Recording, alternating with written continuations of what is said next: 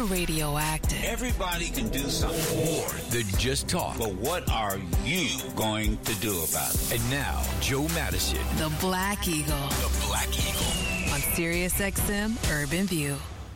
Yeah, you know what I'm going to do? Uh, I'm going to skip our black history because, in a way, that's what we're going to talk to with our my next guest, and and that is uh, Kimberly Norwood. As um, many of you know, I am a very proud alumnus of Washington University in St. Louis, and I'm also a very proud recipient, although I can't practice law, of an honorary doctorate degree from their law school. So, whenever I get an opportunity to highlight uh, the good people at Washington University, I take advantage of my platform. And uh, Dr. Norwood, welcome to the Madison Show. How are you? I'm doing really well. Thank you. Thank you. It's great to be here. You, I, I saw this um, uh, this story, um, and it caught my attention because there is such a history that maybe uh, we we may not all be aware of, and and and that is defining colorism.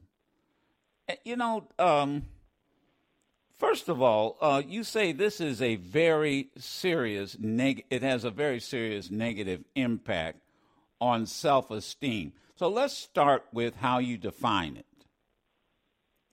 Okay. I like to stick with the definition that Alice Walker um, created back in the early 1980s. And she described, uh, defined colorism as the prejudicial or preferential treatment of same race people based solely on the color of their skin. So it, we're really looking at shades, tones, and the lighter you are, um, as we will probably get into a little bit later, um, the more quote unquote benefits you receive, not only uh, socially and economically, but also also health wise. So it's different from racism, right? Because racism mm-hmm. is, is, is based on race, color is based on skin tone. Now, now, is this a two two part question. Mm. How how far back does this go, and and is it global? So um, colorism is absolutely global. Um, I um, we put on a colorism global colorism conference at, at the law school back in 2015 we had people from all over the uh, the world talk about uh, colorism and how it manifests in India, in Japan, in Korea, in various countries in Africa, etc. It is absolutely global. Um, how, when did it start? I don't know. You know, when you look at um, Chinese and, and even um, Japanese cultures, I mean, we're talking fifth, sixth century in terms of the preference for pale skin. Um, in China today, there's still a preference for lighter over darker. It has a different meaning than it does in the U.S. So, uh, and a different origin. So, in China and in lots of Asian countries, um, colorism is not based on race, right? In the same way that it is connected in the U.S., but it's based on you being at the bottom of the, the, the socioeconomic totem pole. You work in the fields, you're a peasant. And so this told us something about who you were based on the color of your skin. That uh, obviously is completely different from the U.S., where ours is, is much more tied to slavery. Right? Yeah. Um, uh, Kimberly yeah, so Norwood is far. the Oh, I it, it uh, you professor at the law school, of Washington University in St. Louis.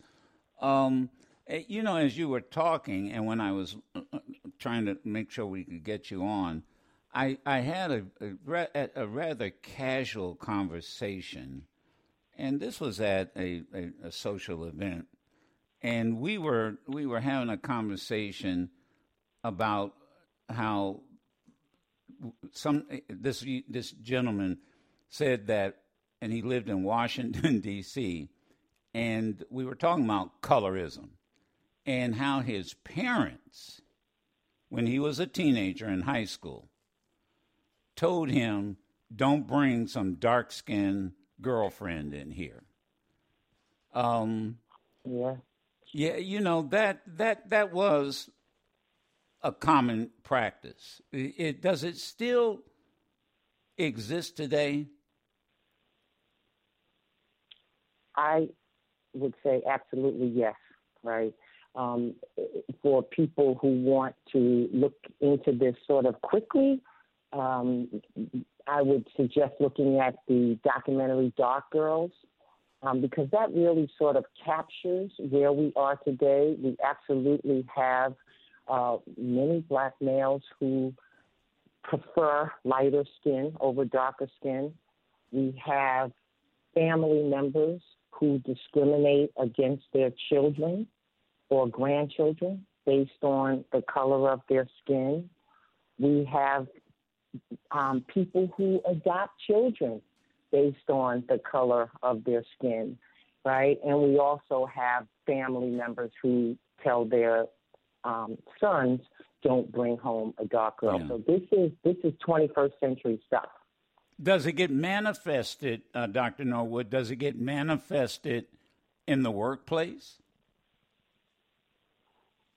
I absolutely. So we we see, um, you know, this is the interesting thing about racism versus colorism because you know, racism and, and race discrimination in hiring and in employment was a problem. Uh, it still is actually, but it was a problem for decades, right? And in the Civil Rights Act, Title VII was passed that was supposed to outlaw um, discrimination based on race so, and other things. And so what we saw was, you know, we see employers not necessarily some do, but but there are some more sophisticated employers who they don't discriminate on the basis of race. They will hire a black person, but then the black person that they hire is lighter in skin color.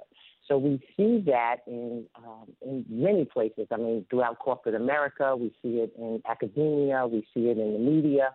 Um, lighter skinned black people are often preferred over darker skin.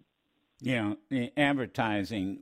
There's, and I would imagine in your lectures, you you do go, you do go into the history of advertisers, which would uh, often prefer lighter skinned uh, uh, African Americans.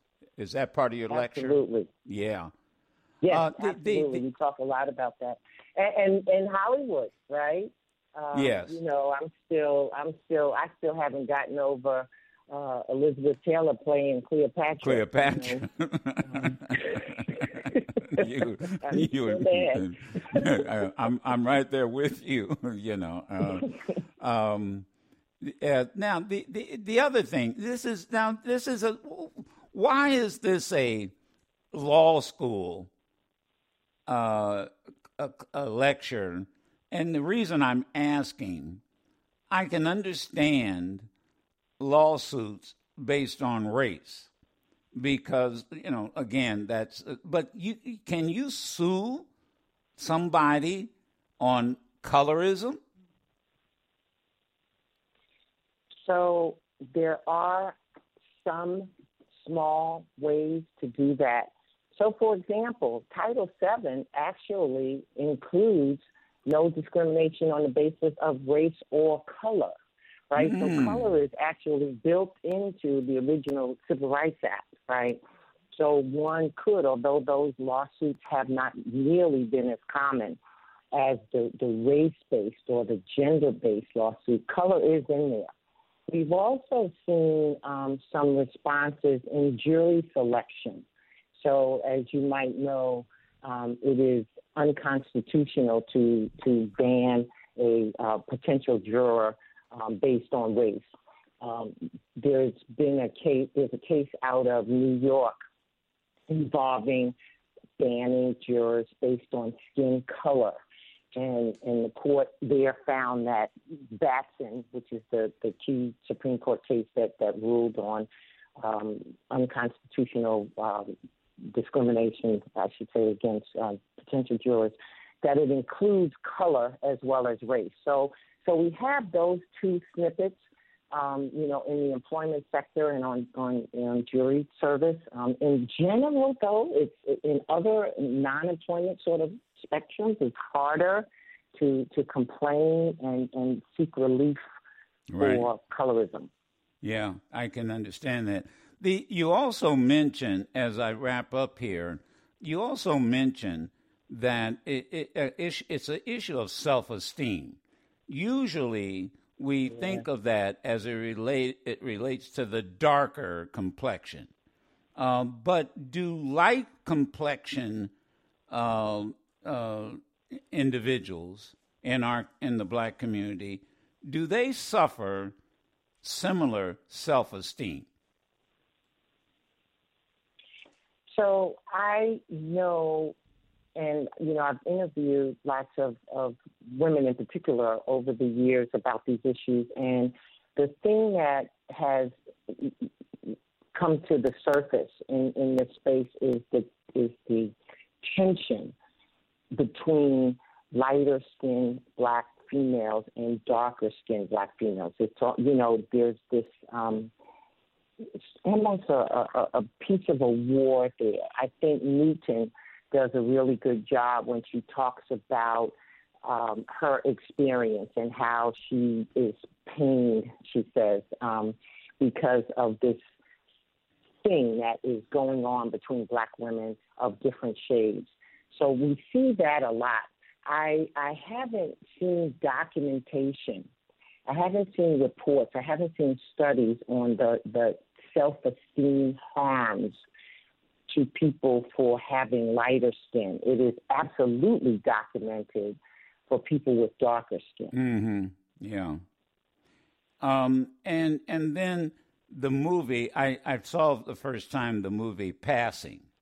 It was really a very complicated. You know, it really addressed Yeah. some very complicated exchanges and issues. What was your thought about it? Yeah, I um I, was I enjoyed the movie. Um, I you know the, I think you know there it could have been developed a little more because there was just so much there. You know that I really wanted to see Yeah. out.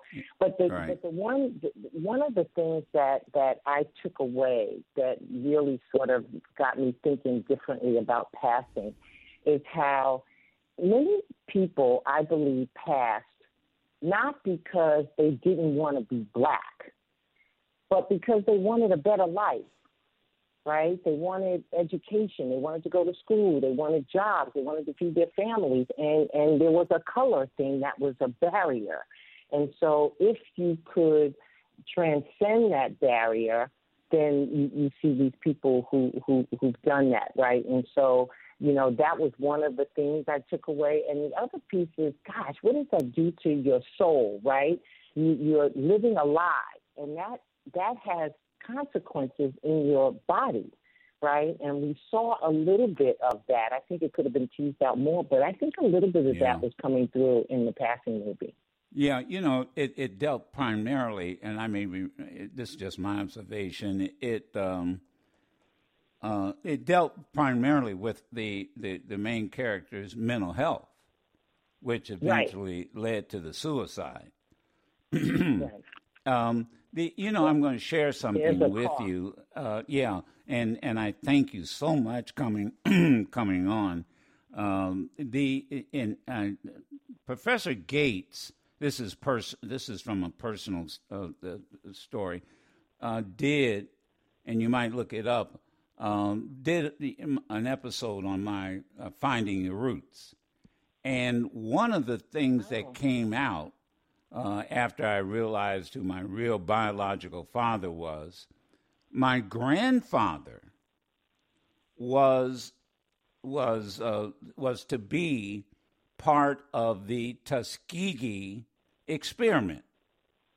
He oh, was reje- wait, no, he was rejected because he, they he did not have negroid features. He was light Oh skinned. God. Yes, and light eye. I mean, I'm be honest with you. It it literally brought tears to my eyes. He was he literally was rejected by the researchers. Well, nobody would believe that he was a black person, and they rejected him. Um, and you can, by the way, I'm certain you can go online and and and get it. And and therefore let him die. Do that. That's amazing. Yeah, they let him die. They let him die. Yeah. Um, thank you so much for um, uh, addressing this. Now, I, I'm. s- i- i- Is your lecture series available? Uh, I mean, do I have to get a uh, buy tuition to the law school? I mean, can I use my uh, can I use my No, honorary I- degree? No, yeah. So I, you know, people contact me, and, and I do lectures around the country in, in a variety of, of, of, of spaces, and colorism is one of those areas. And so it's really on a on a higher sort of basis um, where I do these lectures. I do Yeah. teach a bias course at the law school, and so I can certainly send you the Zoom link, and you could always pop in. That Yeah, would be fabulous. I, I would. I will. I mean, if if if it's okay, can we post it on our social media? Mm, I have to check. I'm not sure if I have Okay, to check right. Well, if you just let us thing. know if we can, Mm-hmm. but let us know. But thank you so much for uh, addressing this issue. It it really is, you know, uh, an, uh, an it's still an issue in our in our community. Not as badly as bad as it was, thank goodness. Uh, but I'm so glad that you are addressing it, and thank you for coming on on the show. Thank you. It's an honor to speak with you. Really. My my pleasure. Thank you.